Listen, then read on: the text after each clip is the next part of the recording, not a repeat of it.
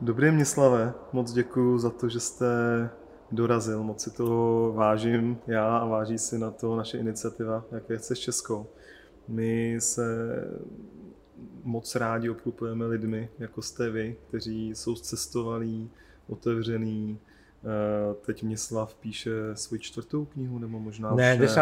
Ježiš, pardon, tak to jsem... Ale to je dobře, tak minimálně víme, že 9 knih už můžeme koupit, ale 10. A my ji chceme podpořit, ale zároveň chceme vlastně se bavit o tom, co jste prožil, co prožíváte, jak tady, tak vlastně indiánským jménem Atapana. Potom... Atapana, já mám 3 jména. Každý kmen mě jmenuje jinak. Jo. A já právě ty indiány, ke kterým jsem se tak nějak dostal před více než 50 lety, tak vlastně oni mi nastavují zrcadlo té naší civilizace, jak žijeme. Čili já, když to porovnávám, tak vidím, kam jde ten svět jejich, ten náš, vidím ty rozdíly a jedním slovem mohu to nazvat, že ten jejich svět a ten jejich život je přirozený a náš je nepřirozený. A teďko pod tím samozřejmě můžeme vidět ty jednotlivosti, kam tedy... Je to totiž v tom, že já mám svého oblíbence Claude Lévi-Strausse, který to napsal spoustu a... Prostě Francouz, a ve svých metodologikách jako jeden díl nazval Od syrového k vařenému. Je to vlastně ta cesta od přírody, kdy to bylo syrový, k té civilizaci, k tomu člověku. A teď na té přímce my se nějak pohybujeme pořád od té přírody pryč. Jo? Furt jedeme dál. A teď ty indiáni jsou třeba tady, tady byli třeba neandertálci ještě, tady byli indiáni, že jo? No a my už jsme tady. No a za rok budeme tamhle. A teďko budeme pořád někam, kam se řítíme. A vlastně ten vztah k té přirozené přírodě, protože přírodní zákony jsou ty, které stvořily tuto zemi, že jo? A jak my je nebudeme je ctít, no tak logicky popřeme sami sebe, že jo? Jo. Takže vždycky, když se mě ptají, kdo má pravdu, jako tohleto nebo tohle, tak jako říkám, no tak my se musíme zeptat té přírody. Protože my vytváříme zákony na papíru, politicky se vytvoří zákon. Ale to přírodu nezajímá. Příroda má svoje přirozeně vytvořené zákony a potom jako my něco si vymyslíme a za 20 let zjistíme, že to je úplná blbost. Jo? Třeba meliorace. Jo? Meliorovali jsme, vysušovali jsme jakoukoliv bažinu, jo? A za 50 let jsme zjistili, že to je blbost. Jako to děláme asi obráceně. Jo? Nebo sekali jsme trávníky, aby byly krásní anglické trávníky. Jo? No a pak nám došlo, že vlastně ty trávníky nevykvetou ten hmyz a motýly prostě jako vlastně my je hubíme tímhletím. Tak teď už zase se dělají kousky. Jo? A takhle prostě my děláme řadu chyb. Jo? A potom teprve zjistíme za spoustu let, že co jsme si vymysleli jako nějakou veledílo nebo nějaký krásný vynález, pak zjistíme, že to je špatně. Že to je špatně. A já, jako, když to vemu úplně natvrdo, tak prakticky všechno, co vymyslel člověk, zvlášť v poslední době, se časem obrátí proti němu. Nám se to zdá jako něco výborného. Že? Já nechci mluvit o těch počítačích. Ano, zjednodušuje to, ale tím, jak to zjednodušuje, tak se zjednodušujeme my jsme na to závislí a stáváme se vlastně otroci toho. A pak nám teprve dojde, že vlastně to tak moc dobrý není. A teď jde o to, jako já neříkám to už zrušit, to nejde, to už prostě v tom jedeme. Ale tady přichází moje babička, jako každý mám babičku a všechny babičky a prababičky byly moudrý, protože žili většinou na vesnici, že jo? Žili přirozeně, protože byli závislí na tom dešti, sluníčku, aby něco vytvořili. A tam, když jsem byl malý, mi říkala jednu větu, já řekla jich několik, ale tuhle si pamatuju dodnes a platí to na všechno. Říká mi, všechno můžeš dělat, ale všeho s mírou. Všeho s mírou. Můžeš jíst, ale ne se přežírat. Můžeš pít, ale ne chlastat. Můžeš chodit za ženskýma, ale ne, aby si jich měl 2000. Jo, jak teďko se někdo vytahuje. Můžeš prostě cokoliv. Jako, kdybych to přehnal, ano, můžeš i krást, my jako kluci, klukovina, přelezli jsme plota, načesali jsme si třešně, ukradli jsme. Jednou za čas člověk jel zadarmo tramvají, jo, to ještě jsme brali jako takový boj proti komunismu, že jo, tak nebo někde člověk vzal Tatranku, jo, ale nevykradli jsme banku, jo, čili to jenom dávám na to, že všechno jde i teďko v současnosti jako ty počítače, ale snažit se jako mít vždycky nadhled, jako nebejt úplně ponořený a nevidět nic, jo. No. Protože potom jako tu chytrost, jak říkám, my předáváme někomu jinému, jo, zjednodušujeme a pohodlníme. A to, že pohodlníme, to je zase další, bohužel, aspekt naší civilizace, že jsme zvyklí už jenom ťukat a to tělo bude odcházet. Jo. Takže to jsou tyhle ty pohledy, které já to vidím a když jsem nedávno seděl s jedním mým kamarádem a vykládali mi, jak jeho nějaká vnučka taky závislá dostala knížku, také ji otevřela, tady byl obrázek a udělala rukou tohle. A obrázek se nehýbal, tak to zase zavřela. A tím skončila kniha. No, tak to je fáze, ale tak to je, vážení přátelé, tak to je. A to jde mě mráz po zádech, protože to vidím, že prostě ten člověk už jako je součást nějakého mechanismu. Jo, a já se toho hrozím. Jo. A proto říkám, ano, jo, používáme tohle, mobily, blablabla, ale prostě uchovat si ten mozek, abych ho používal. Já třeba zásadně neužívám GPSky, neužívám nic, prostě jdu do světa bez ničeho. Bez mapy, bez ničeho. A snažím se prostě někam dojít. Jo? Našel jste 3 kmeny, který vám dali jméno. Našel jsem řadu kmenů, že jo? A neměl jsem žádný, teď, když jsem byl naposled před rokem a půl, no, to už bylo skoro 2 roky, karamba v Peru, tak jako bez žádných kreditních karet, bez mobilu jsem jel, bez GPSky, prostě bez ničeho. Prostě a karamba je nadávka, nebo to je teda kmen? Karamba? No. Ne, karamba je taková slušná nadávka. Jo, já jsem si říkal, že karamba, já jsem říkal, že jste nejel do karamba. Já jsem nevěděl, jestli náhodou to není na základě nějakých kmenů. Jako patří do toho jihoamerického naturelu, že jo. Okay. Oni pak jsou ještě jiný nadávky, samozřejmě, že jo. Ale musím dodat, milí příteli, že po těch 5 letech v Kolumbii jsem zjistil, protože my se na ty národy z té Evropy díváme tak trošku jako s úsměvem, že tam prostě si někde žijou na stromech, ale my Evropani, že jo, a tohle. Tak jako opravdu, já jsem o tom pak hodně přednášel, o té Kolumbii, jako zaprvé jsou ohromně vzdělaní oproti jiným, že jo. Tam je spousta univerzit, jsou slušní, jsou vychovaní. Já když jsem je potkal, nebo že mě potkali, tak ráno mi v 5 různých verzích říkali, jak se mám, jak jsem se vyspal, jak mi je. A pořád se ptají, jak se máš, je tohle a tamhle, jo. Jo, a Ale myslí to vážně, my zpočátku jsme si měli, co furt otravuje, a pak jsme zjistili, ne, opravdu jako... My jsou srdeční, jako třeba oproti, nebo já jsem taky byl jindá v Peru, mi to tak nepřišlo třeba, ale nevím, třeba... Ne, opravdu, no. Navíc takhle, říká se, že jsou zloději, ano, je to, tam jsou bandy, že jo, ale zloděj je zloděj. Tady jsou taky. Ale tady prostě je to takový...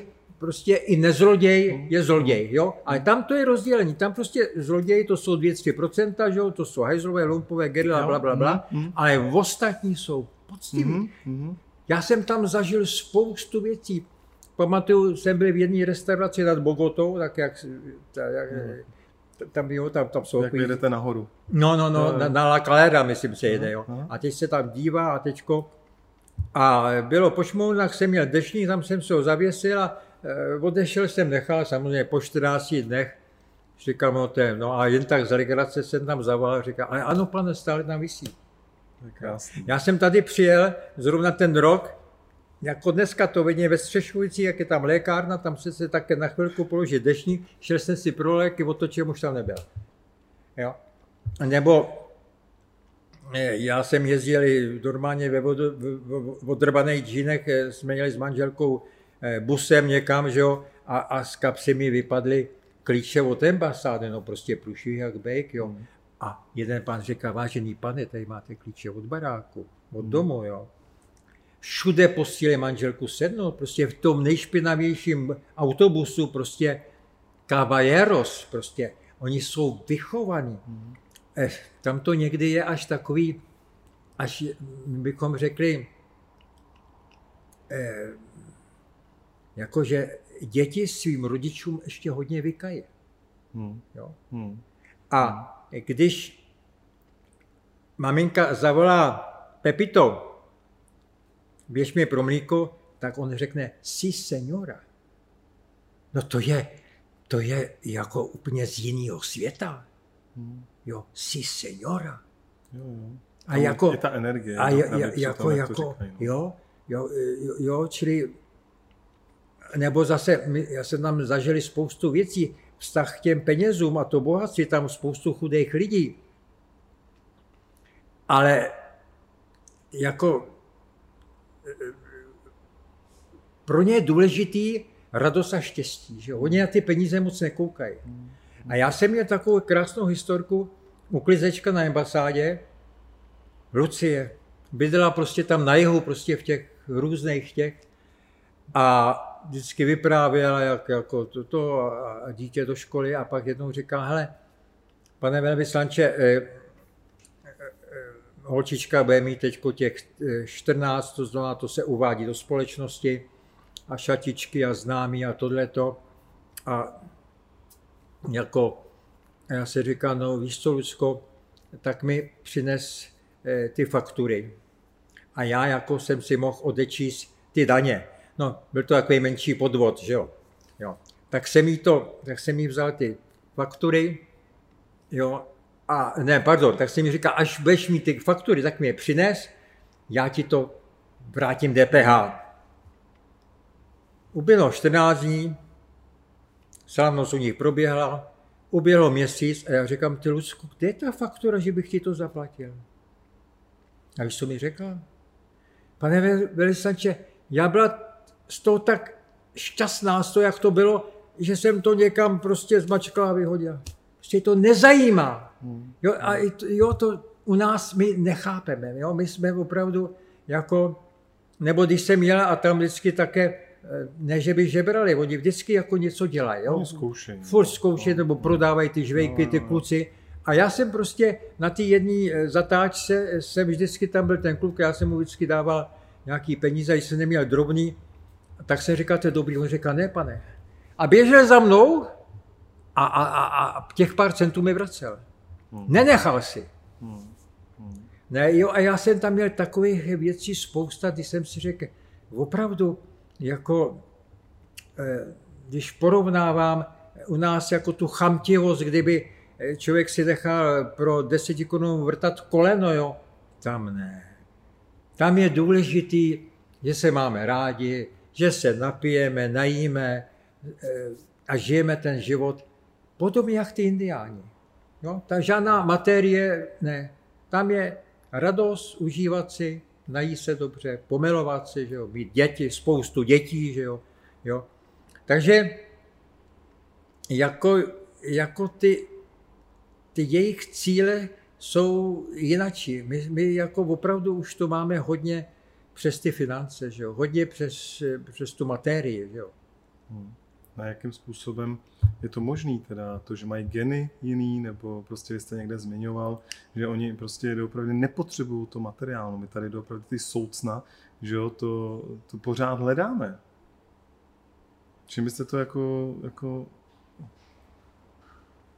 Tak jako latiníci, obecně latiníci, že jo, jsou prostě jiní než my, jo, jinak žijou, jinak jako i ty Španělé, Portugalci, jako tam nejsou... No, ale ty to v sobě mají.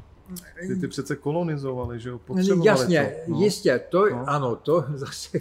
Jako jenom takhle, jako to já vím, zajímalo, ale ten způsob toho života, že dávají důležitost třeba, já nevím, když jsem byl ve Španělsku kolikrát, tak jako tam jako to přátelství, posezení a věnují třeba večeři 4 hodiny, a ne nějaký fast food, pravda, jo, a útes. Takže to bytí, oni jsou schopní být. Být, prostě užívat si ten život, jo.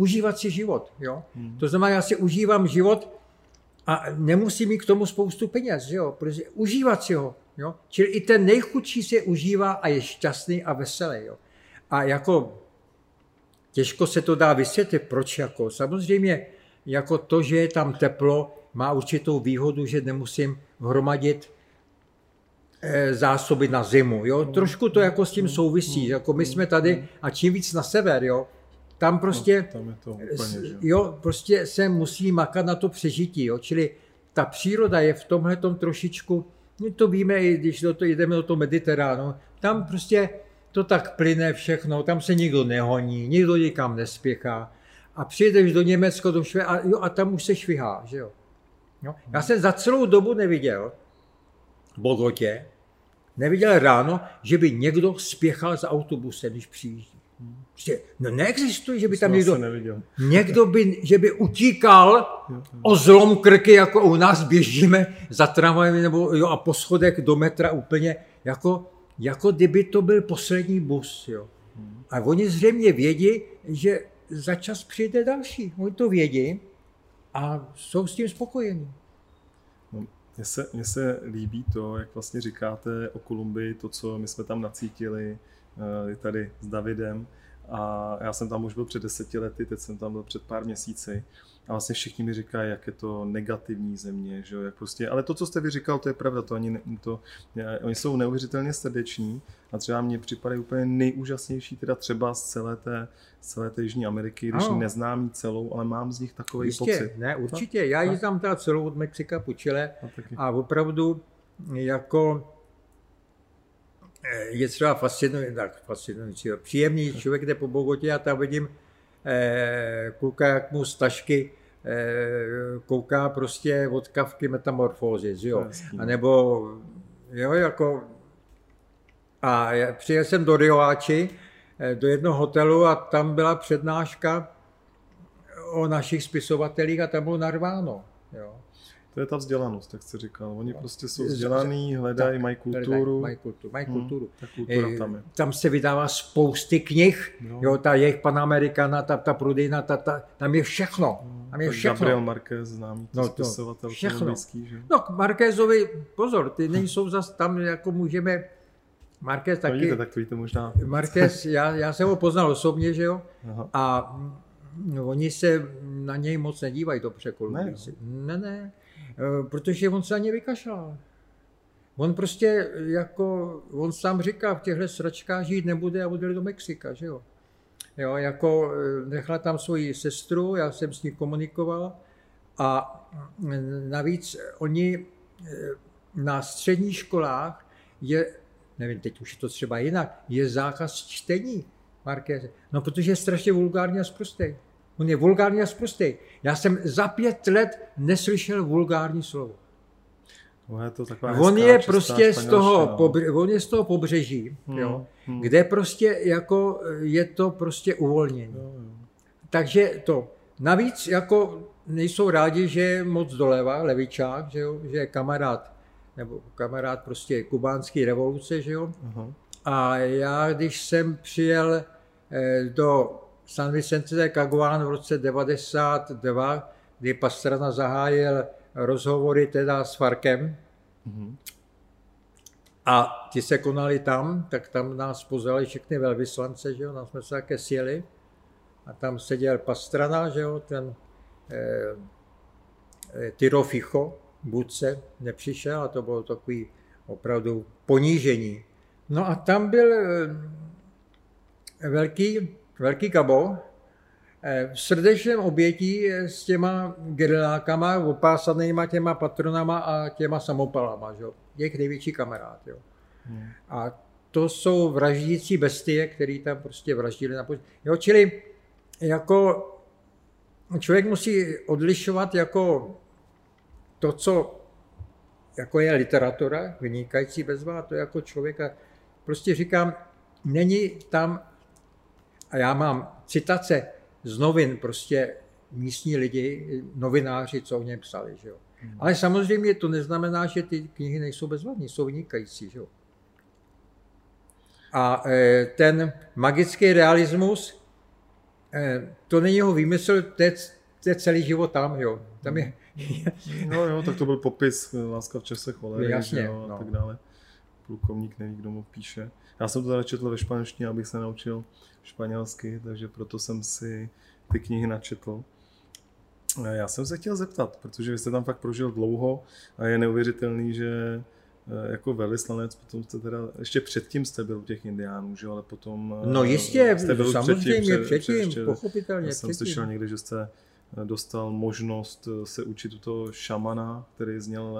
U Takumy, to bylo u Takumy, ano. A mě tam ještě zaujalo to, že se ty... Ono, protože třeba ty indiáni v Peru vypadají hodně podobně jako Asiati, že jo? Jako když se podíváte na ty... Samozřejmě, když jo, jsou Asiati, jasně. No, ale že ty... Že to je taková, jako takový japonský jméno, Takuma, jo? Že se říká... Že to je jako vtipný. No, já vím, na co narážíte přímo.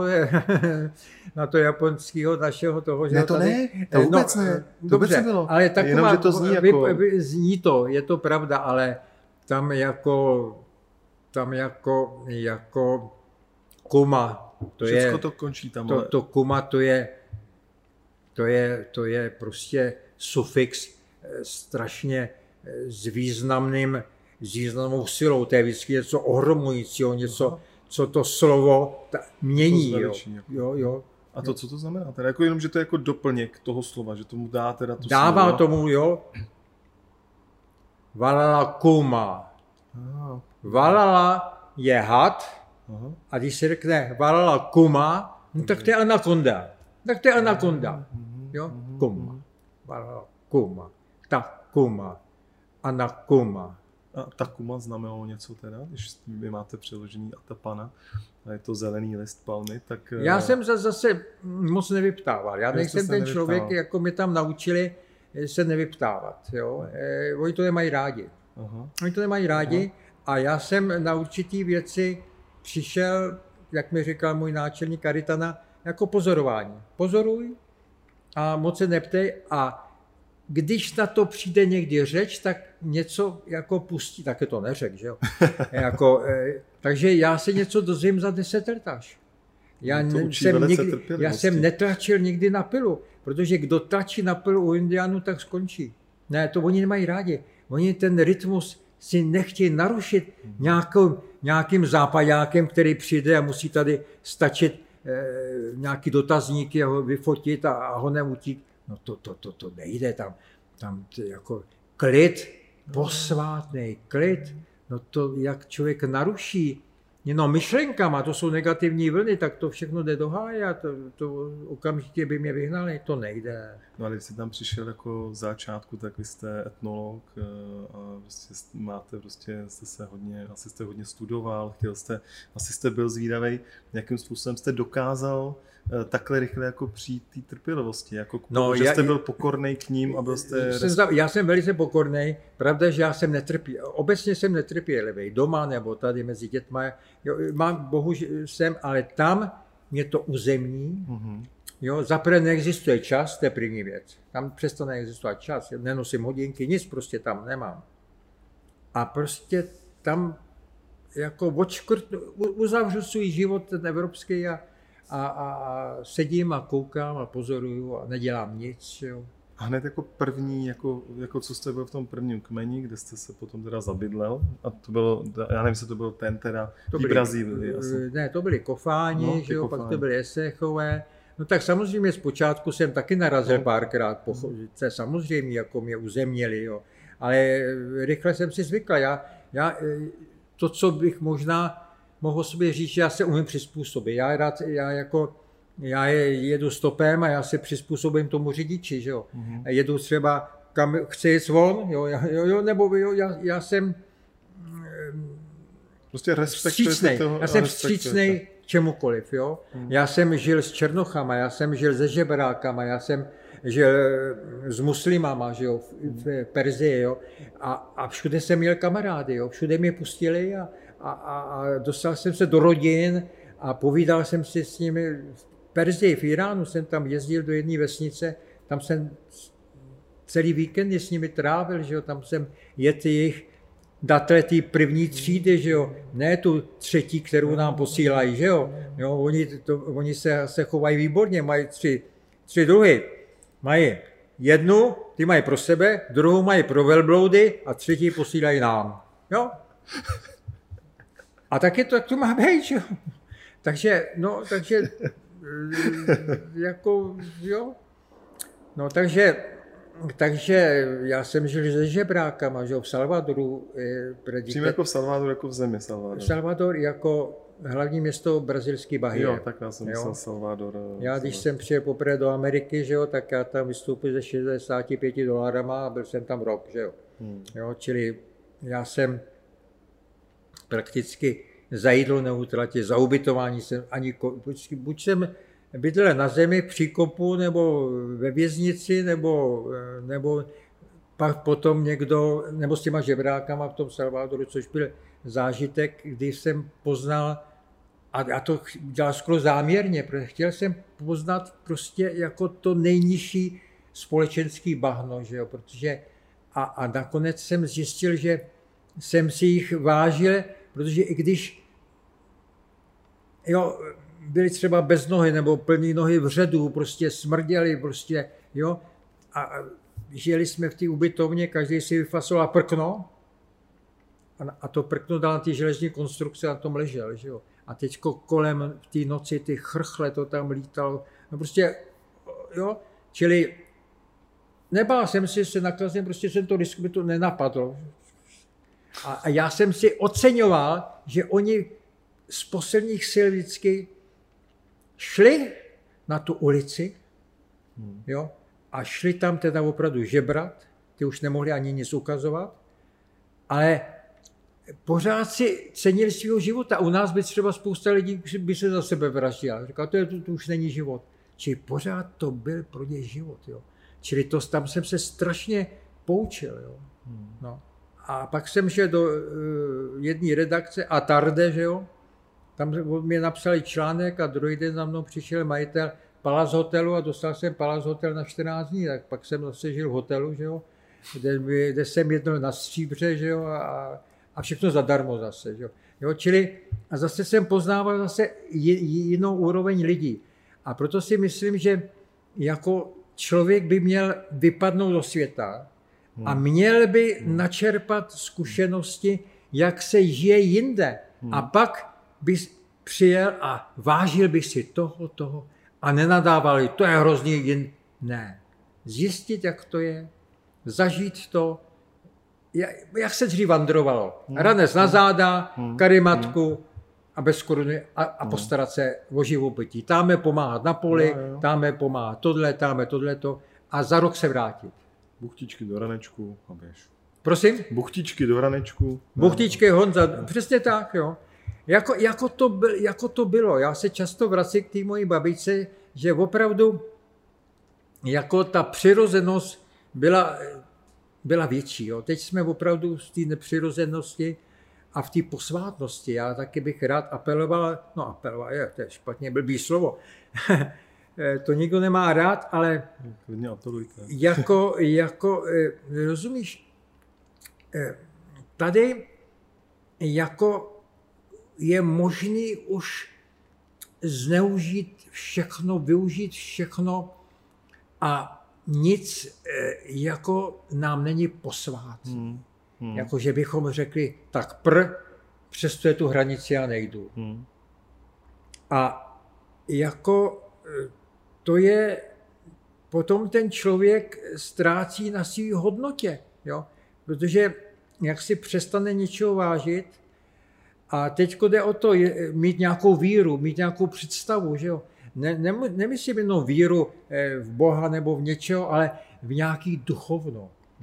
Vyrovnat ten materiální svět, který máme, nějakou duchovní vírou, v nějakou lásku nebo v něco.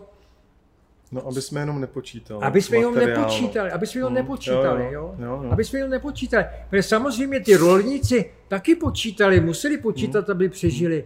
Ale potom zasedli ke krajáči toho, ty polívky, ty mlíka, rozvolomili chleba a poděkovali za ty dary. Poděkovat za dary. Jo? Jako to taky, že, a to souvisí, že jak si nevážíme ničeho, my si nevážíme ani těch věcí. Ani těch věcí si nevážíme. Nejenom to duchovno, ale ani, protože každá věc, za ní je nutno vidět, jak ta věc vznikla. A zase za ní můžeme vidět i tu duchovní cestu. Jo? Ale když někdo veme, něco si koupí, za 50 korun uděláš díždip a vyhodí, tak je to neúcta. Neúcta k té věci, neúcta k tomu, kdo to vyrobil, neúcta, kdo to vymyslel. Jo? A tohle to nás tady strašně přepadá, proto máme spousta těch odpadků, že jo? Nehledě toho jídla a podobně. Jako já jsem s babičkou chodil třeba na klásky. To teďko nikdo nepochopí, co to je.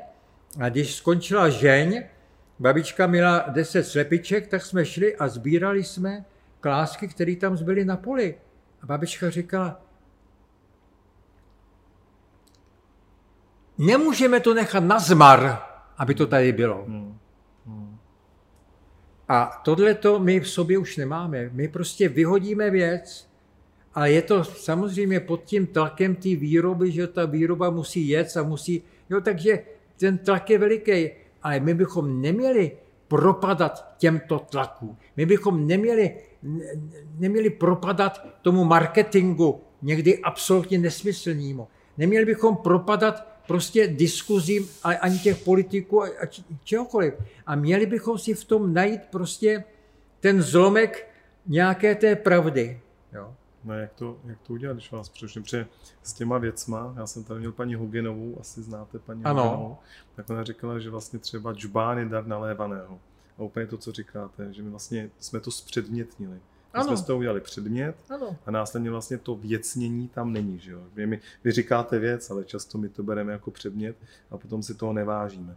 Jakým způsobem jako teda to můžeme udělat? Jak to třeba děláte teda vy nebo u vašich vnuků? Nebo, já to mám v sobě. Já to mám od té babičky, moje maminka Selka, že jo? Tak tam, jako, rituál, tam se tam byl, jako nikdy nic nevyhazovalo, nebo jídlo. No to je právě, to je boží dár pro pána krále. Jako v mé rodině a snažím se ty vnuky jako k tomu vést, samozřejmě je to těžký, jo? Jako když jí jídlo, říkám, ty musíš dojíst. Ty to nemůžeš tady nechat, ten zbytek jídla, to nejde. Tak pak to dojím já, abych mu to ukázal. Prostě ten talíř já odevzdávám čistý, prázdnej. Indián dojí všechno. Ten, když uloví divoký prase, tak ho spotřebuje. Štětiny, kosti, šlachy, oči, prostě všechno. Protože to zvíře ulovil, jednoho z těch 50, který tam bylo, ale já se nemůžu zpronevěřit, že bych do toho dloubnul, vybral to nejlepší a to ostatní vyhodil. Tam je to dělané tak, že oni mají to duchovní víru v tom, že by urazili toho ducha, toho zvířete a ten by se pak neobjevil, to zvíře. Protože dřív ty zvířata byli vlastně lidi, ty jejich mytologii. Dřív jsme byli všichni lidi a určitou chybou, nějakým hříchem nebo něčím, se ten jeden druh člověka změnil třeba v pásovce, jeden se změnil v žížalu a tak dále, tak dále.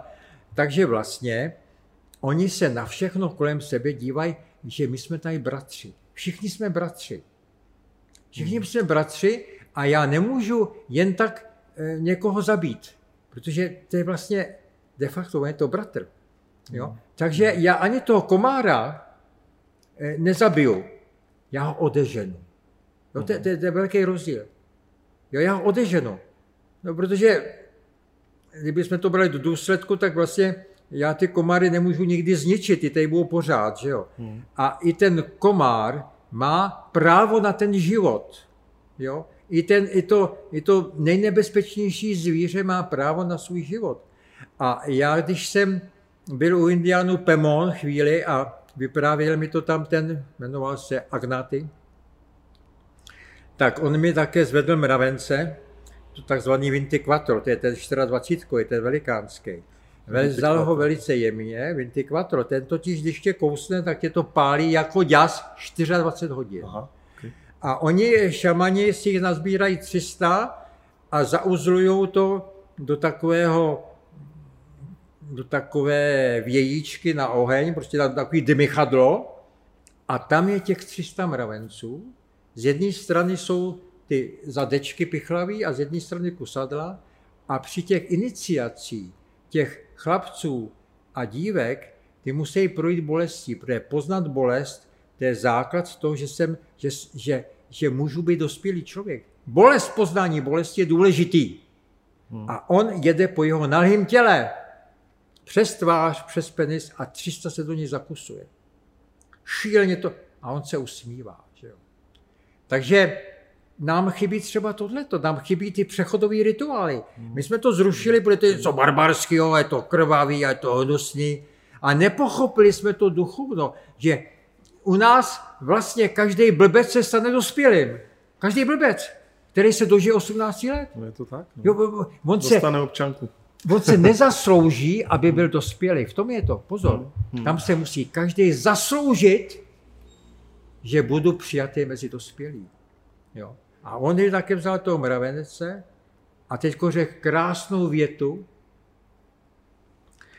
Položil to mravence také na zem, lásky plně a řekl, nešlapte nám po mravencích. A v tom je obsažen vlastně celý vztah, celá ta zelená politika, jak bychom to přehnali, prostě ten ekologie, ten vztah prostě k té přírodě. Oni si nedovolí nikdo zašlapnout mravence, nebo toho chlupatýho pavouka. Já když jsem žil první noc u Eseche a ráno jsem se probudil v té chýši, kde tedy z těch palmových listů, tak nade mnou tam vyselo asi 10 těch tarantulí, jo? A těžko všichni naši se řekou, to je hnusný, a to musíme zašlapat, zničit. Ne, v životě ne. Oni je vymetou, smetákem je vymetou prostě z chalupy a z vesnice, večer tam zase zalezou, ráno je zase vymetou. A také to jde pořád tisíce let. Ale že by prošlápli prostě to hnusný zvíře, jak vidím, ten běloch, ten já úplně vidím, jak by ho prostě... Ne, ten má tady právo, ten tady je taky k něčemu. Ten vznikl, ten taky dělá určitou práci, určitou funkci. Jenom my to nevidíme. My nejsme nahoře, jak říkáte. Nejsme nahoře. Ano, my vůbec nevíme, co k čemu je. My nevíme, jak to pasuje. A proto se chováme jednou meliorace, jednou tohle, protože my nerozumíme těm přírodním zákonům. Pořád. My si přírodu škatulkujeme, to, co se učíme na živou a neživou. No to, když řekneš Indiánovi neživá, tam všechno žije. Kameny, všechno je živý, všechno má svýho ducha. Jo? A zase se vrací k mý babičce, když bydlela v Kolovratek a já k ní přijel a taky spoustu pavučin, tak jí to nějak moc nevadilo. Ne, už to taky nevadí, na chalupě pavučin, tam jsou. A když už to bylo moc, zase všeho s mírou, tak je nezašlapala. Vzala smetáček, smetla a a z okna je vymetla. Nikdy nezabila jednoho pavouka. Čili zase situace u nás i situace u nich. Jo? Úplně totožná. Samozřejmě. A to je ta přirozenost, je to ta rovnováha. A jak říkám, my ty přírodní zákony pořádně neznáme a pak nechápeme něco a myslíme si, že to je něco špatného a ono to vlastně špatný není. Ono, já jsem chtěl říct komár, jo. My jsme jeli do té Kolumbie teď a víte, asi víte, ale komár má funkci. Já jsem celou dobu si myslel, že komár funkci nemá, ale komár opilovává kakaovníky. Což teda zrovna pro nás je hodně zajímavý, že jsme říkali, a teď jsem to posílal mé drahé, a on říkal, to není pravda, Chován kecal. Tak Chován nekecal, doopravdy opiloval, protože nechtělo si jí věřit, že je něco takového možný, a vždycky že v Itálii, jak tam štípou, že jo, nebo v létě. Říká, k čemu ten komár má funkci? Má, všechno má nějakou funkci, samozřejmě. No a ještě, jak jste říkal, s tou rovnováhou, já mám strašně rád Napoleona Hilla, určitě ho budete znát, on říká, byl z Ameriky jeden spisovatel a napsal, že máme právo úplně na všechno, až do té chvíle, kde začíná, nebo do toho místa, kde začíná právo toho druhého. No samozřejmě, jistě, ale to je něco jako všeho s mírou. Máš právo na všechno a jenom po určitý rámec, jo. No, už to přesahuje. No, ale vemte si, že ty Indiáni nebo prostě ty Kolumbijci na neštěstí žili v době Pabla Escobara, prostě prožili si doopravdy jako viditelné zlo v uvozovkách. Ano. Ale vemte si teď, když vezmete třeba moderní technologie, a já budu se snažit nesoudit. Jasně. Ale když to jsem teď nedávno psal, ta agresivita těch médií nebo těch technologií je taková, že to vlastně není viditelné. No jistě, že jo. Předtím byla válka, boj. Ano. Teď je to, protože říkám, je to schovaný. Je to strašně schovaný. No. A jak to řešit s nadhledem? Víte, já to říkám, on nás to zotročuje. A dělá to z nás do budoucna opravdu otroky. Otroky. A ty, kteří mají nahoře ty provázky a tyhle, ty tam pustí, tam otevřou tohle. A my jako to zázemí nevíme a jsme v rukou těch nadnárodních nějakých firm, které si dělají vlastně s náma, co chtějí. A mají radost, když to všechno používáme, protože oni přesto jako ovládají prakticky svět, jo? No a jak je možný, protože vás přerušu, že já jsem taky cestoval hodně, 4 roky jsem žil v Číně, 2 roky na Kubě s rodičem, ale pak jsem byl různě po světě, v Turecku, v Iránu, byl jsem na té straně teda Turecka, kde Irán už začíná a viděl jsem doopravdy v obyčejných každodennostech velkou vřelost, to, co říkáte, vřelost, srdečnost. Když přijdu, a byla to vesnice, jako je tady, když přijdu tady na tu vesnici, ta většinou tu vřelost necítím. Já miluju moji zemi a vždycky se sem rád vracím a rád tady žiju a měním třeba něco, co můžu, ale jakým způsobem teda si to vysvětlit? Je to jenom ten komunismus, nebo je to... Ne, to s tím nemá co společného. No, já nevím, tak já jsem... Je to ten proces, který zažíváme, tu sofistikaci prostě toho našeho života, protože já jsem cestoval po naší zemi dřív než ty, tak já chodil po těch vesnicích, kde to bylo jako u těch Indiánů. To bylo jako, já jsem přišel tam na Lazech nebo Nízké Tatry, že jo, nahoře nad Číčmanama, kde prostě jeden domeček, druhý, tam byla babička, tam k ní přišel prostě jen takový pocestnej. A teďko tam mi dala krajáč mlíka, kus chleba, vše. Bez řeči, automaticky. A popovídali jsme si 2-3 hodiny o životě, a šel jsem zase dál. A také jsem se v uvozovkách živil a poznával, že tito lidé, ty otevření, ty, nechci říct nejchudší, ale plní krásného ducha, byli u nás taky. A já věřím, že na řadě osad se člověk sejde s takovými lidmi, jo. Jenže tam jich je prostě víc. Jo. Protože zní to blbě, ale jako peníze, to je vynález ďábla. Jo, to je vynález ďábla a ten ničí vztahy. Půjčíš někomu 10 korun a začnou problémy. Jo? Záleží na charakteru člověka. A jistě, ale prostě s tímhle tím tlakem ze všem prostě ty peníze jako je ďáblovo dílo.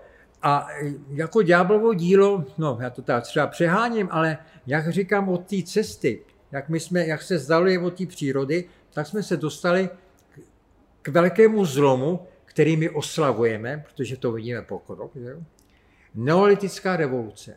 No to je přeci, ano, tam vzniklo zemědělství, tam vlastně a od té doby jako to jede dál a dál, vejš a vejš. A já říkám, ano, to je přesně to, co říkám, že co člověk vymyslel, se obrátí proti němu. Ta neolitická revoluce, tam je základ, nebo tam je to hadí vejce, kdybych to také nazval ošklivě, toho, kde jsme teďko. Tam se začalo akumulovat. Akumulovat majetky, akumulovat hodnoty, akumulovat peníze. Protože vznikla výroba.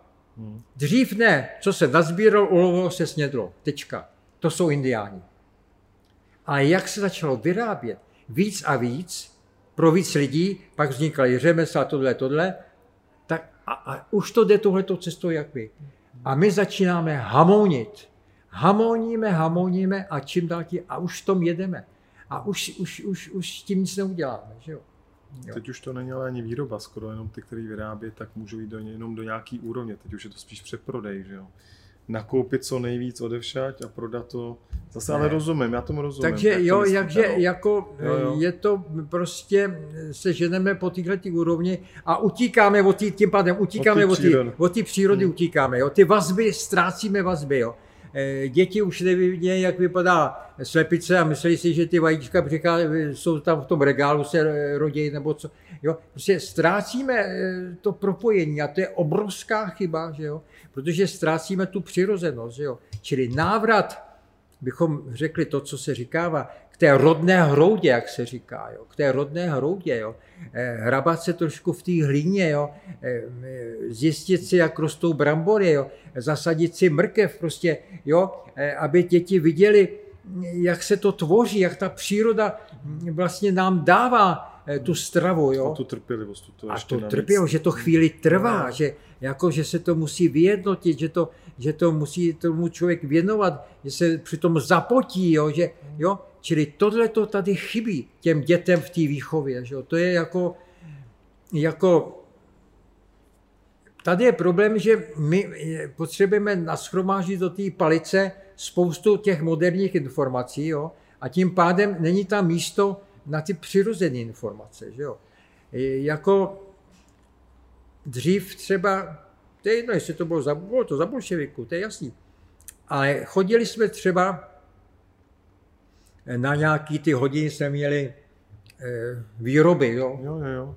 Ono to bylo dobrý, ono to bylo správný, prostě ano, správný. Já mám třeba kamaráda, u kterého jsem byl včera, a ten chodil tam ČKD do dílen a piloval tam železo a to. Stal se z něj slavný kovář, světový. A já jsem se ho ptal předevčírem, ty Vašku, a kde to vlastně začalo? No představ si tam, jsme chodili v tom ČKD, mně se to zalíbilo. A postupně se vypracoval ve světovou špičku. Jo? A to je proto. Nestratit kontakt s tou materií. Jo? My jsme na jedné straně, říkám, materiální, ale bereme tu materii tak nějak, aniž víme, jak se k tomu dospěje. Čili my bychom měli vědět ty počátky toho zemědělství, jakékoliv výroby. Jo? Nestrácet to, co je zatím. Jo? Nestrácet, co je zatím. Jo?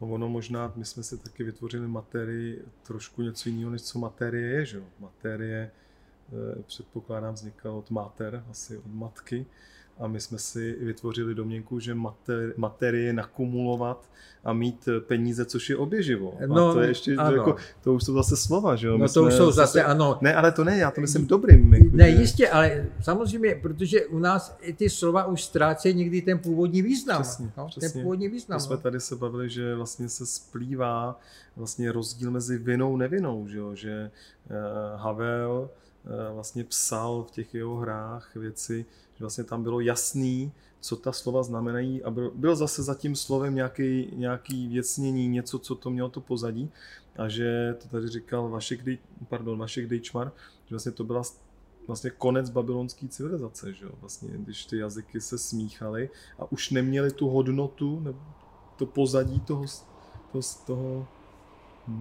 Narážíme, jak vidíš, skoro na všechno. Jo. To je velice široké téma. No, ale je to v zásadě pořád o tom samém. Ale je to to samé. Je to furt to samé, ale jako, ať šahneš na to. Tak. Jo, on to také plyne nad všem. Jo. Ale jako ten základ je pořád stejný. Že jo? No, když se tam tu moudrost, protože je to krásný slyšet, jakým způsobem se lidi moudří doplňují, mluví o počátcích, že my se ty počátky vlastně ztratili jsme rituály, ztrácíme tady to věcnění slov.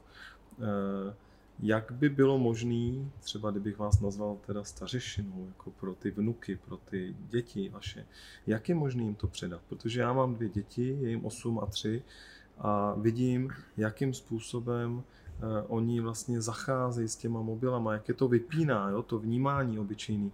Jak to děláte vy, jako přímo třeba s těma vnukama? No je to samozřejmě, ta konkurence je tam strašná. Je tam strašná, ale já se snažím z toho dělat jako trošku jako dobrodružství vždycky.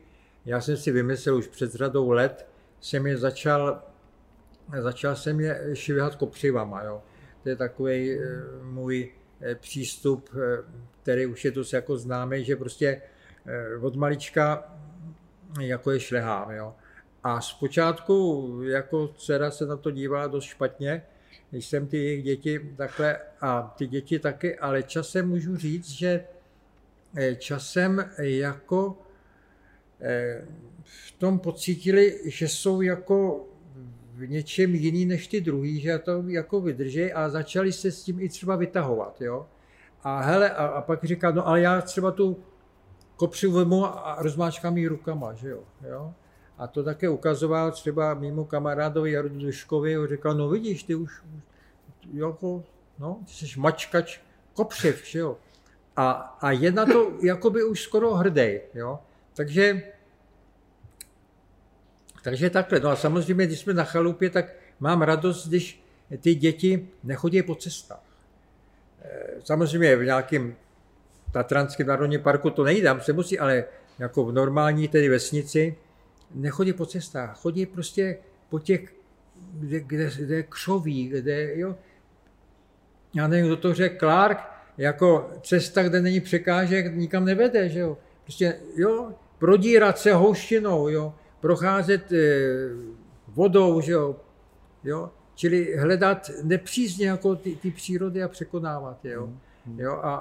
A teďko, a tam najednou zjistí, že získávají jako vztah k té přírodě, zastaví se, jako vyběhne ještěrka a to mám radost, když vlastně ta ještěrka, ne že on si hezky, ale ona k němu přijde. A najednou tam cítím jakési souznění. To souznění, že vlastně ta příroda, že jako taky chce mít ten třeba, nechci říct lidský dotek, ale že jí nevadí, když přijde a vleze mu sama na ruku. Nebo když motýl si na něj sedne, jo? Nebo minulý týden nebo předminulý jsme našli slepíše, no tak hezky jsme se ho pohladili, jo? A já jsem jim říkal, no ovčela, když tě kousne, no tak tě kousne, ale to se nesmíš na ní zlobit, nebo sršet, no to se nedá nic dělat. Jo? Jo? Čili také se snažím trošku jako k té přírodě vést. Jo? A zažil jsem zase krásný historky s mým vnukem Kubou. On právě taky prolezal, také chytal všecko možný. A tam u nás v Řečanech chytil takovou žabku, on ji měl rád a teď, že ji ukáže mamince, a si říká, hele, to není dobrý. To není nic dobrýho, ale ta jako to nepřežije. No, ukecal mě, tak jsme tu žabku dali do auta a jeli jsme na Jureček, tam je rybník, tam byla maminka a teďko ta žabička prostě už tam byla rozpláce. Já jsem říkal, vidíš, Kubíku, tohleto a snaž se to napravit. A teď si představ, já ho nějak jako neved k nějakému náboženství. On si tam poklek a začal prosit, Pane Bože, ať ta žabička obživne. My jsme ji hodili do vody a ona obživila. Ne, a to jsou příhody, chvíle, na které já nezapomenu a ten kluk taky nezapomene. Nezapomene, co udělal za chybu, ale pak se pokořil se a prostě odskák, plavala a to bylo nádherný. To je hezký. A tohle to jsou ty chvíle, které doopravdy jsou nezapomenutelné, které nás naplňují tou radostí z bytí. Jasně. A Kubík teď už samozřejmě mydlí počítače o tohle támhle a já mu občas říkám, pamatuj. Kde to pamatuju na žabičku? Jo. Jaký pámíček pomohl. Jo, tak to jsou jako chvíle, které stojí za to žít, jo, Jo, to je jako opravdu to, co jsem zažil třeba u Indiánů, zase nějaký okamžiky, chvíle, třeba kolem té smrti, že jo, ty pohřební rituály, takže když jsem pocítil vlastně ten Takumã, ten mě chtěl pozvat to učení, že jo, a já jsem prostě řekl, že to jako, musel jsem se nějak vymluvit, protože jako na to se necítím, ne to v žádném případě, protože u něj byli velký slavný náčelník Raony od Kajapu, chlap jak hora a nevydržel, že jo, no to nejde, že jo. No tak jsem se z toho nějak vykecal. Ale nelitujete toho? No tak to bych, ne, to je, člověk nemůže být šamanem jako na 14 dní a pak je z domu, ne, to je navždycky, to je konec. Jo takhle, že byste tam musel zůstat. No to jako, no samozřejmě, to bych, no já pak jsem zjistil za 20 let, když jsem tam přijel, že on chtěl ze mě udělat následovníka, protože neměl syna, čili on si mě vybral. Já jsem vás poslouchal, že jste ho viděl někde v té Ostravě, ne? V té televizi nějak. Ano, a že to byl neuvěřitelný příběh. A to se stalo, když jsem ho tam tak přijel, tak on mi dal takový dvě no, já to nevím, to taky, furt je člověk blbej. Dal mi masky, jo, takových duchů. Jsou to posvátní masky, které používají při tom pohřbu. A já jsem to zase nepochopil, protože on nevysvětluje. Tak jsem mi hodil mezi ty svoje sbírky a přijel jsem, byla revoluce, o Indiány neměl nikdo zájem, 5 let, nic. A pak jsem měl teda přednášku v té Ostravě a tam jsem si vzpomněl na Takumu a vykládal jsem, co všechno on už v tom životě udělal, co, koho zachránil a tak dále. A já jsem se do toho položil. Emočně jsem se do toho položil a pak jsem přišel do hotelu, a tam byla prostě stará televize a já jsem prostě zmáčkl nějaký puntík a objevil se mi Takumã. Jako, to je technicky nemožný, prostě byla to nějaká brazilská stanice, že jo, jsem brazilskou stanici, no něco neskutečného, jo. A teď komu tam taky na mě mluvil, ne na mě, no ale také. A mě šel mráz po zádech. On si říkal, my jsme spojení tady. Zřejmě přes ty masky. No a uběhlo dalších, nevím, 15 let a pocítil jsem prostě nutkání, že tam musím jet. Nevěděl jsem proč. Prostě a šel jsem na brazilskou ambasádu a oni řekli, to ne, to nejde, to musíte zažádat povolení, to je národní park, tam nikdo nesmí. Já si říkal, já tam mám rodiče adoptivní, to někoho nezajímá. Musíte založit brazilskou firmu, dát tam několik $1000, založit firmu a pak tam může, no prostě něco absolutně nemožného, protože já jsem říkal, tam musím jet za měsíc, no prostě. Já jsem se sebral, na všechno jsem se vykašlal, jo, na černo prostě se sebral.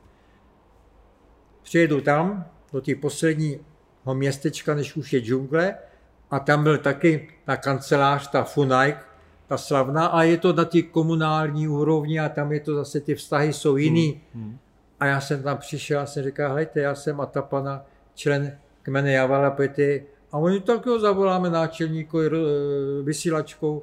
Aritana řekla, přijede, a kdyby to bylo vyřešení, že jo. Přijel jsem tam a jsem vzal sebou toho kameramana, že jo. A ty tam takhle jsme, asi 14 dní, a tak žijeme, nic se neděje, jo. A pak za mnou přijde Aritana a říká, hele, za pár dní jedeme na Kórok, na pohřební rituál k sousedím Kamajora. A já říkám, aha, a za koho je? No, přeci za tvého přítele šamana Takumã. A zase mi šel mráz po zádech, protože mi došlo, že vlastně jeho zemřelý duch před tím rokem, protože vždycky ten Kórok až je za 2 roky, jo, níž leží mrtvý. A ta duše pořád tady žije. To je vlastně ten smutek, to, co my máme, ten smutek, jo, než pak ta duše odejde, tak prostě ta duše mě tam pozvala. Říkala, ty musíš přijet se se mnou důstojně rozloučit. A to bylo to nutkání, já jsem nevěděl, kde je to nutkání. A to bylo tohleto.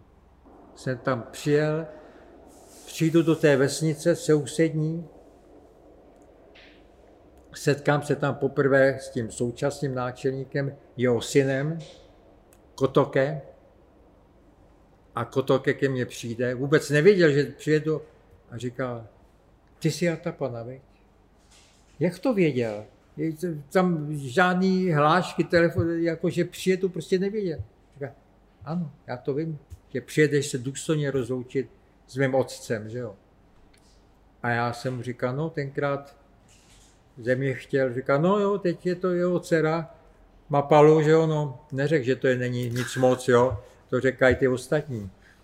A on mi říkal, ale tebe, když jsi vybral, už jenom ten výběr, seš poloviční šaman.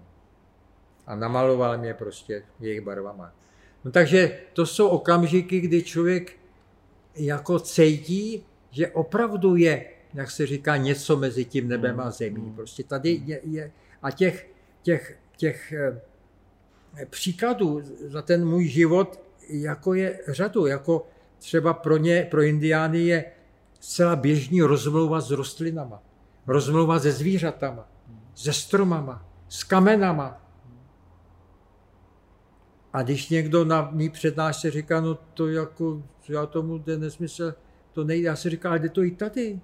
Tady je řada lidí a hodně, který každý zahradník vám řekne, a moje maminka říká, já když s těma rostlinkama, který si tady pěstuju, hezky si nerozmlouvám, tak oni mi hezky nevykvetou. A každý pořádný zahradník, který má vysokou školu, tohle ti řekne. Ten vztah tam prostě podporuje to rostlinu. A teď si představ můj otec, který vůbec jako do kostela nikdy nechodil, nic takového, ale zase byl satař, se staral o stromy. A před barákem jsme měli 2 šeříky, 2 bezy a on pořád kolem nich přistřehoval a staral, krásně nám kvetly. Před řadou let v březnu tatínek zemřel a představ si, v tom květnu ty šeříky nevykvetly. Ani jeden květ. Co to je? Ptám se. Co to je? A neodpovídám na to.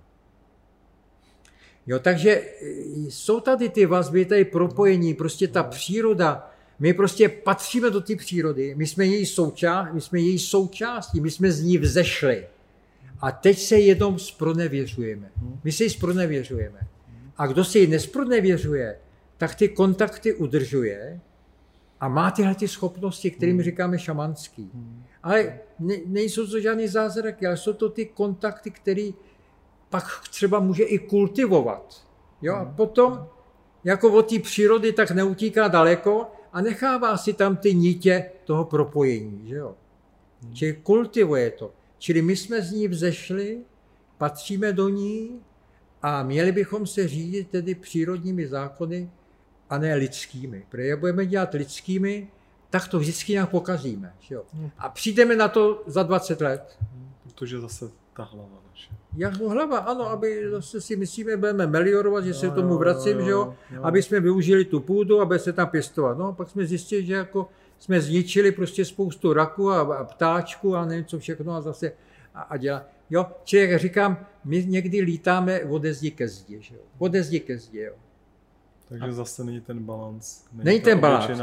Oni ty peníze sice jsou možná, nebo to říkáte, ďáblovo dílo, ale ve chvíli, když třeba se ty peníze dají použít hezky, tak nemusí být, ale záleží na tom charakteru a na tom, jak jsme vyrovnaní. A zase ten balans. Jo, tady jde pořád o ten balans. Je to taková hrana ještě. Je to hrana. Je to hrana, ano. Balancuje občas. Balancujeme na hraně a my si to neuvědomujeme, jo? A proto občas spadneme dolů a uděláme průšvih, který se ukáže za 50 let, že je průšvih. Jo? A balancujeme dál. No. Já jsem vám chtěl říct ještě jednu zajímavou storku. My máme obchod Ománu, dodáváme sultánovi nynějšímu. Dodávali jsme ji předešlýmu a oni ho milovali. To sultána Kábuse, asi budete znát. A on tam byl skoro 50 let. A byl nemocný už poslední 3 roky, mu bylo skoro 90, velice už takový, jako už ty 3 roky tam bojoval s tím. No a umřel a následující 3 dny pršel. Což se nikdy v Ománu předtím nestalo, že v tom Maskatu a tam pršelo 3 dny. Takže tam lidi, ale pravděpodobně i příroda teda, já znám přímo toho partnera, který mi to říkal, že vlastně plakali, se poklonila za to, co vlastně tam dělal. Jistě, já tomu úplně věřím, jako je to přirozené, ano, určitě. Je to. No jako tady, jsi se zmínil o tom Pablo Escobarovi, že jo, co ta Kolumbie zažívala, vedle toho, že tam byla ještě ta gerila, že jo, kdy vlastně každá 3. rodina nějakým způsobem byla poškozena. Každá třetí rodina. Ať jako policajti, nebo prostě jako všechno, jo, dobubra na tohle, tamhle, že jo, tam bylo několik těch front, že jo. Ale takže ten Escobar ovšem z toho vycházel nejlíp, jo, kdybychom to bagatelizovali, jo, protože on vlastně těm obyčejným lidem neškodil, že jo. Naopak jim dával práci, že jo. Tak oni si říkali, Kolumbici tehdy říkali, no tak mají to vyrábět Peruánci, když je poptávka, no tak je nabídka. Když to ty amici a v Evropě to kupujete, no, chtějí, no tak někdo to prostě vyrábět musí. No tak, ať to nevím, tak to vyrábíme my. No, tak to vyrábíme my a Pablo Escobar a jiní prostě vybudovali samozřejmě ty svoje kartely, že jo, měli tu zoologickou zahradu, ale měl těch peněz už tolik, že stavěl města pro lidi, stavěl školy, stavěl nemocnice. Jo. Lidi ho milovali. Kolumbíci ho milovali. Když měl pohřeb, kam se hrabe jakýkoliv státnický pohřeb. Mě ho milovali. Myslím, že ke konci života už se jako trošku zbláznil, ale že už tam začal, ne? Nebylo to tak, ale no, možná jsou nějaký. To jsou kosmetické úpravy. To jsou kosmetické ty jako obecně jako neviděli v něj to zlo, co viděl ten svět, že jo? A nebo ona i ty politiky likvidovala, to je jasný, jo? To bylo to krutý. Ale ne, tady jenom se vrátím k tomu, že to je nabídka, pobídka, že jo? Tak vlastně jako ta nabídka si ho vychovala vlastně, že jo? Prostě chtěli to vlastně vytvořil ho ten systém. Vytvořil systém, jo? Prostě byl potom jenom nástrojem. Kdyby to nebyl on, by byl to někdo jiný. Byl by to, jo, bohužel, no. Ale je pravda, že zase ty Kolumbici doopravdy, když tam jste, tak se z toho extrémně to vypadalo jako poučili, že to ne, jako samozřejmě tam asi to je, ale třeba teď se pěstuje to všechno v Peru, oni tam jako vypadají, že jsou to hodně distancovaný, jako většina lidí.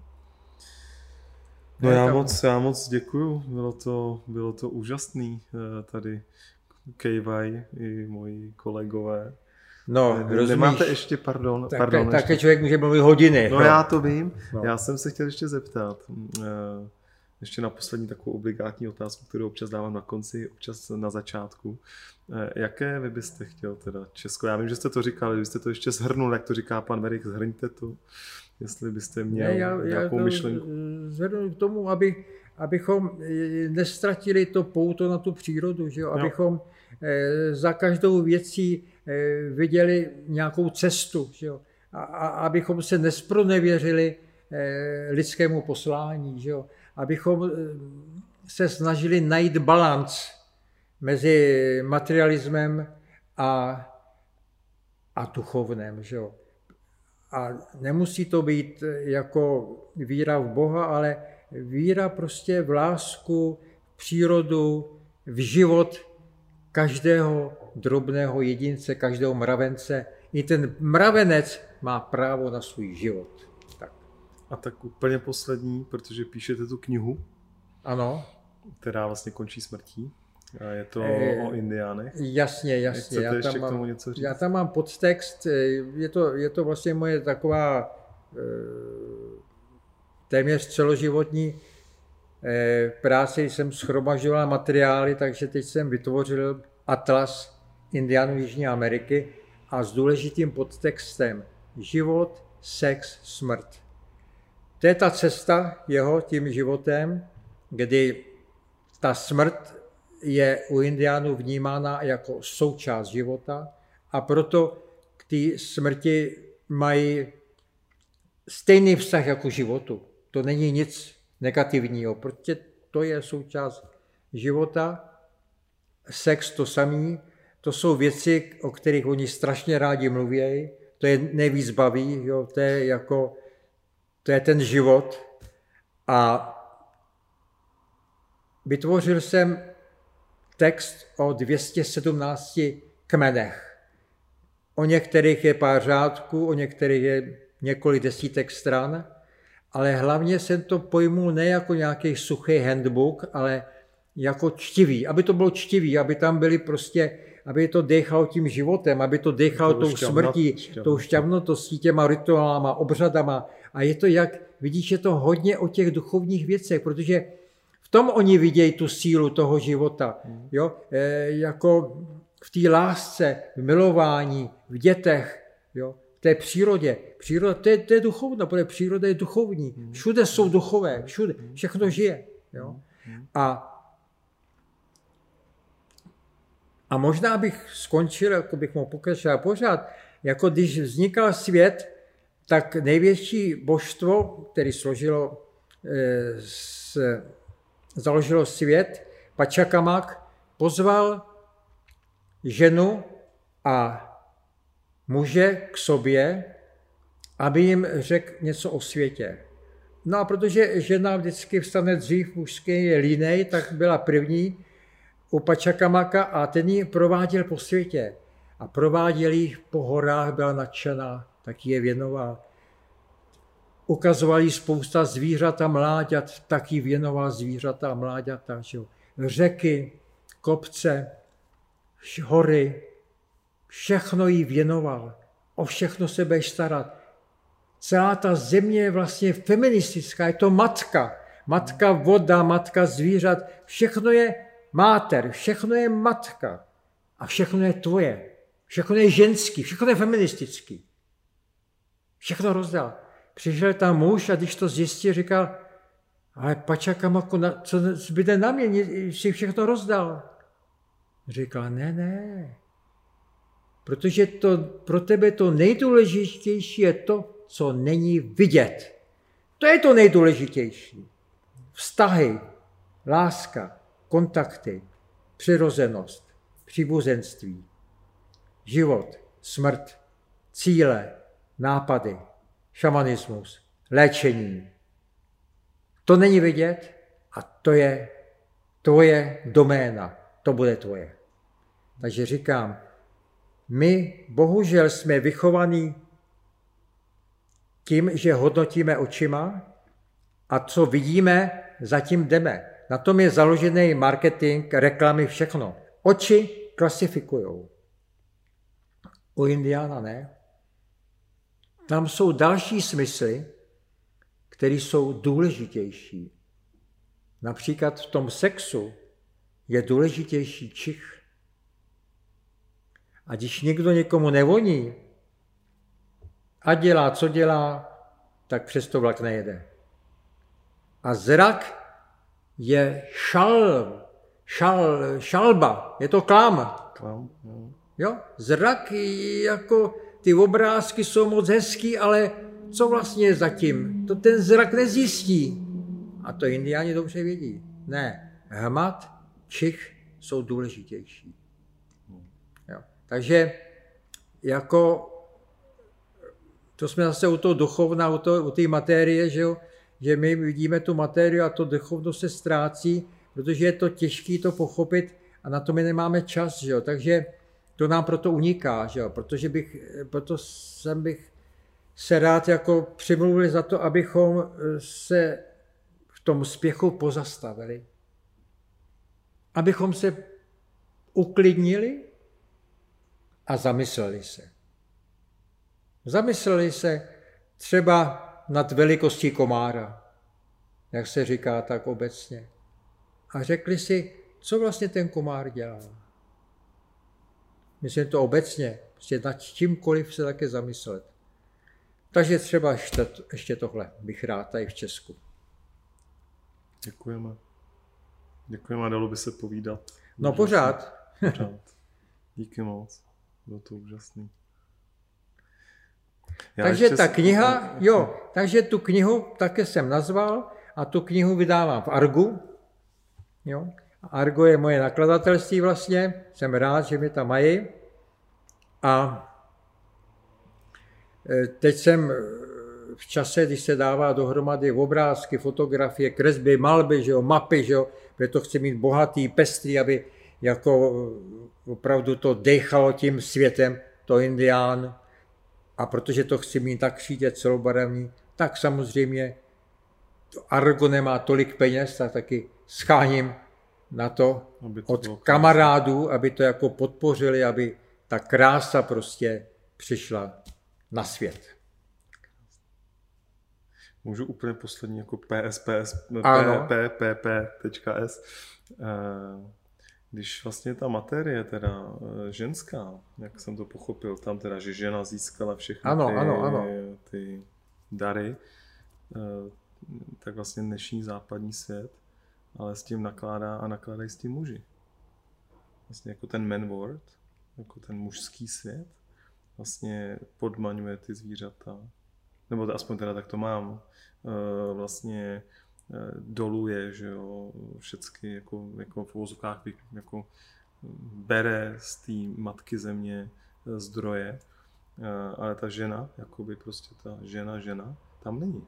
Jako samozřejmě může se bavit o principech, mužský, ženský princip. Jistě, no tak tam samozřejmě tyhle ty věci,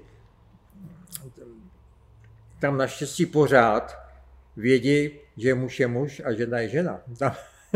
Tam samozřejmě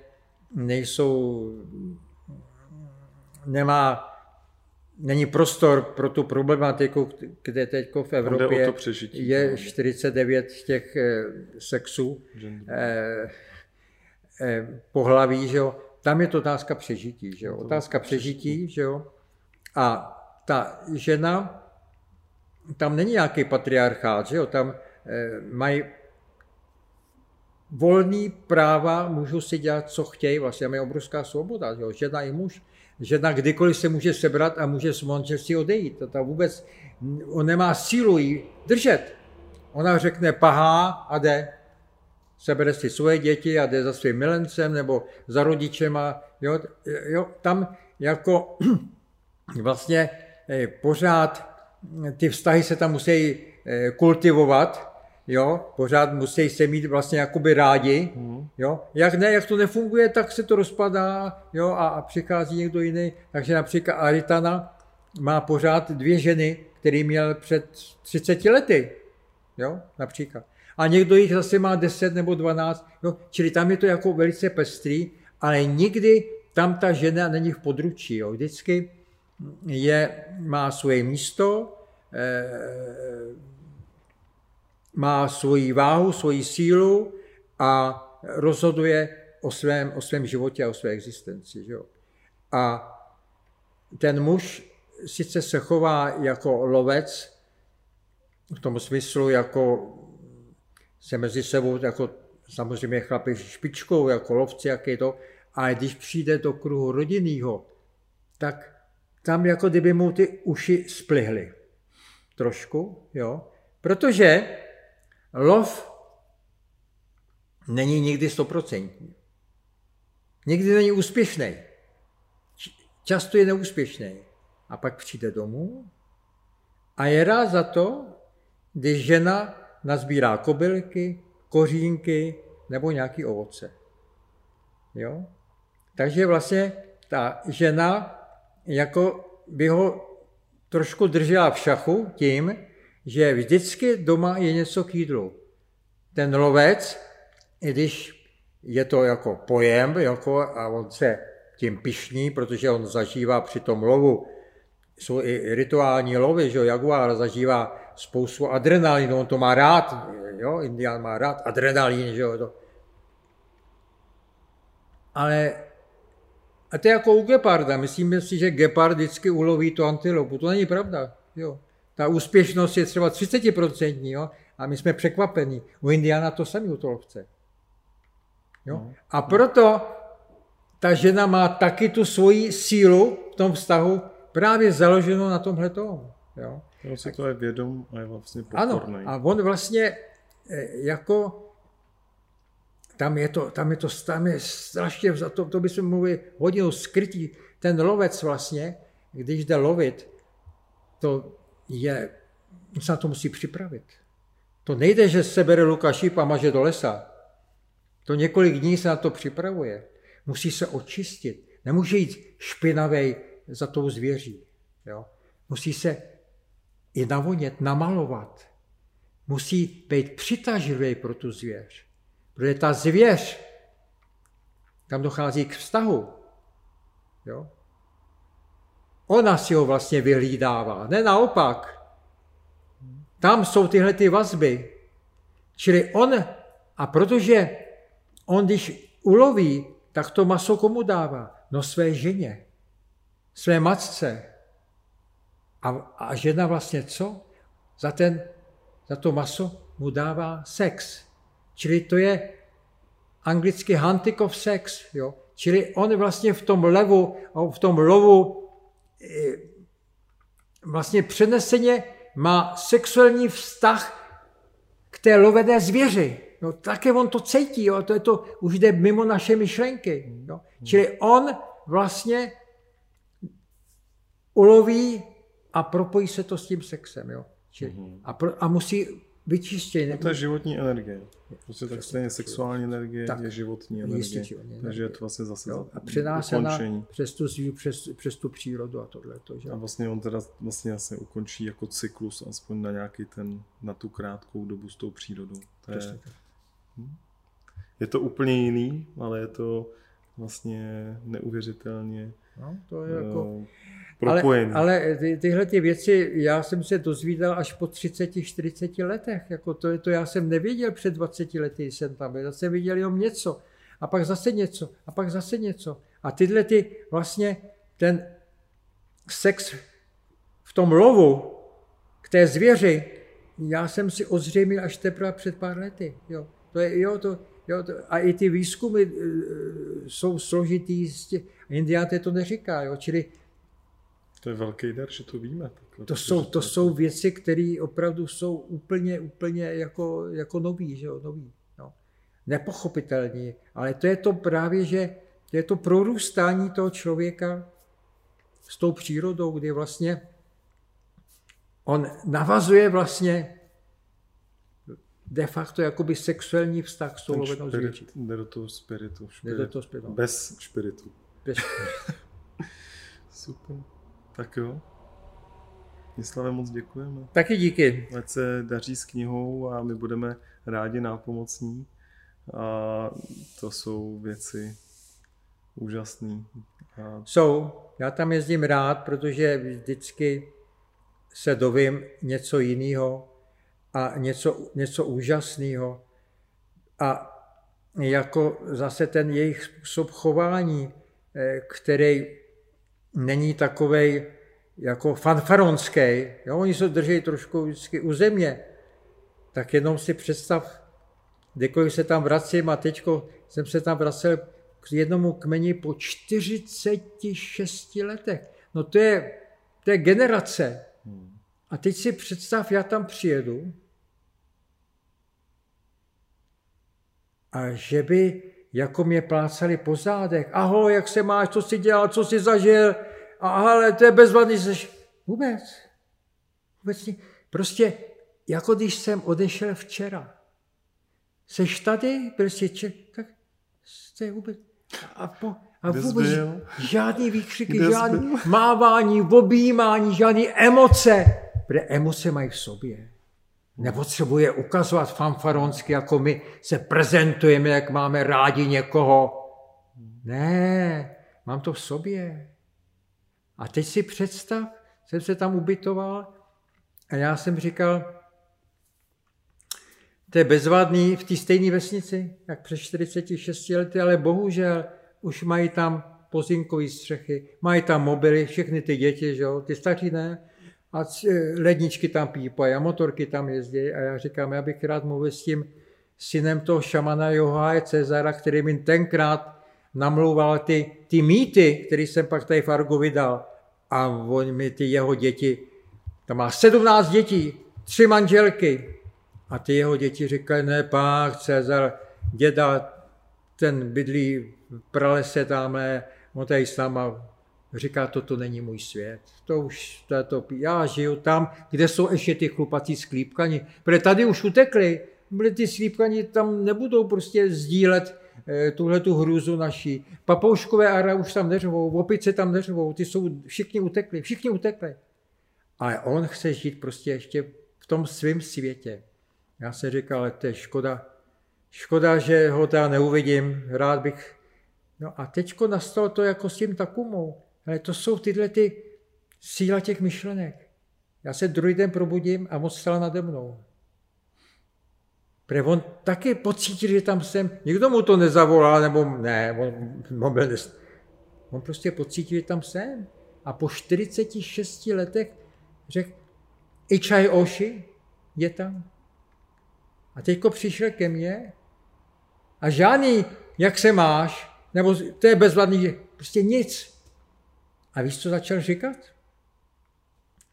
Začal pokračovat v tom mýtu, který mi tenkrát nedopověděl.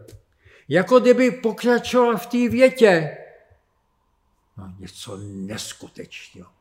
Mě šel mráz po zádech, jsem si říkal, a on klidně povídal, co mi tenkrát nedopověděl. Pak jsme se naobědvali a zase zmizel.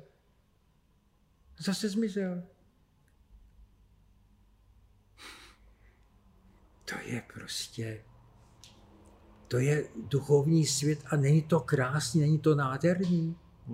A teďko za celou tu dobu, co jsem tam byl, za mnou chodila taková malá hezká holčička. Já nevěděl proč. A zase jsem zjistil úplně zase něco, co Claude Lévi-Strauss psal v roce 1933, když byl u Njambikváru, ale to mi došlo až potom. A ona všude za mnou chodila, ani na záchod se nemohl odvětnout do lesa, pořád za mnou. A pořád na mě koukala těma kukadlama a já vůbec se nevěděl, o co jde. A přišel poslední večer, a najednou jsem to zase objevila, jako by vytušila, že odjíždím, to se tam neříká, to se prostě tuší, že prostě zítra Ichai Oshi odjíždí. A přistoupila ke mně, také mi objala a říkala mi, Ichai Oshi, yo te quiero mucho, strašně moc tě mám rád a miluju tě. A teďko, co máš odpovědět? Říkám, jako, co to je? Tak jsem říkal, Marisu, yo también te quiero muchísimo. Taky tě moc rád. A oni mi ji darovali. Ano. Jako se to stalo Albertu Vojtěchu Fričovi, když byl u Chamakoko. Jako se to stalo Claude Lévi-Straussovi. Protože tam je to trošku jinačí než tady. Tam prostě jako ty mladé dívenky, ty jako dostávají ty starší muži, protože ty je zaučujou do toho sexu. Tam je ten cyklus. A když je 9letá, tak si ji vezmou a čekají ty 3 roky, 4 roky a mě ji dali s tímhletím cílem, že to za 3, 4 roky to bude tvoje žena. A co je zatím skryto? Víte, co je zatím skryto? No, protože to přátelství, který tady je 46, chtějí povýšit na příbuzenství. Propojit ty dvě krve. A to jsem se dozvěděl od Claude Lévi-Straussa, který to mi také vysvětlil. A tady mi to zase také došlo. Jenže já jsem řekl v duchu, já jsem neperspektivní, mě sebrali prostatu, takže tady žádný budoucno není. Takže seš moje dcera, adoptovaná dcera, a já tě budu do konce života podporovat. A budu ti pomáhat. Seš moje dcera. A teď si představ, já bych mohl vykládat hodiny, tam, jak se nevítají, jak se netřesou ruce. Teď už si teda podávají, a já jsem zažil před 50, to ještě ani ruce se nepodávají, to již takový neexistuje. Nic. Když se odjíždělo, tak stojí rovně žádný mávání. Nic neexistuje. To i teďko, když jsem odjížděl, všichni stáli. Ale s jednou výjimkou. Marisu, která mě miluje, udělala tohleto. Gesto zamávání. Přeskočila 1000 let ve vývoji. Kvůli mě. No to je prostě zase mráz po zádech. Ona překročila vlastně tu svoji kulturu, aby mě vyšla vstříc, aby jsme propojili nejenom její kmen a můj kmen, ale i naše kultury. Jo, ale to jsou věci, které jako, když člověk nezažije, tak vůbec netuší, že něco takového může existovat. Tak, tečka. Děkujeme. To je... A to vše bude v knize. I toto. To je krásný. Díky. No, děkujeme.